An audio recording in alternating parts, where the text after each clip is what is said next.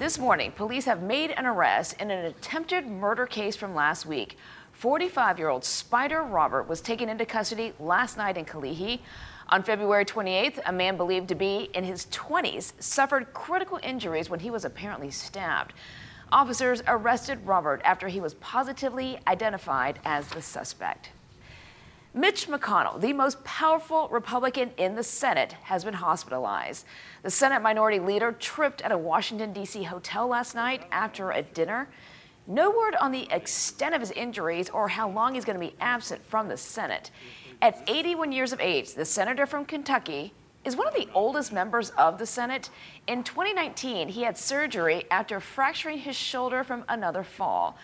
Aside from McConnell, there are several other senators who are out with health issues, including 89 year old Dianne Feinstein of California, who is resting at home after being hospitalized for shingles.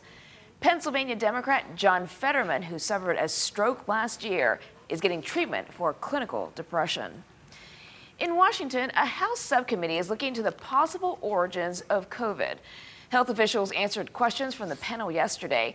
That included former CDC Director Robert Redfield, and he stood by his belief that it is more likely that the virus leaked from a Chinese lab than it did spreading naturally from animals to humans.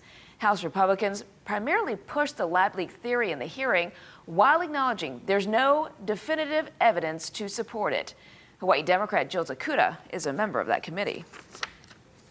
And when we talk about the origins, how will that better inform us to be prepared for the next potential pandemic? The reality was we were caught flat footed on this one. How do we proactively take discussions around the origins of COVID to know how we're going to anticipate and defend against the next one? A House vote is expected this week on whether to declassify the information and research relating to the origin of COVID.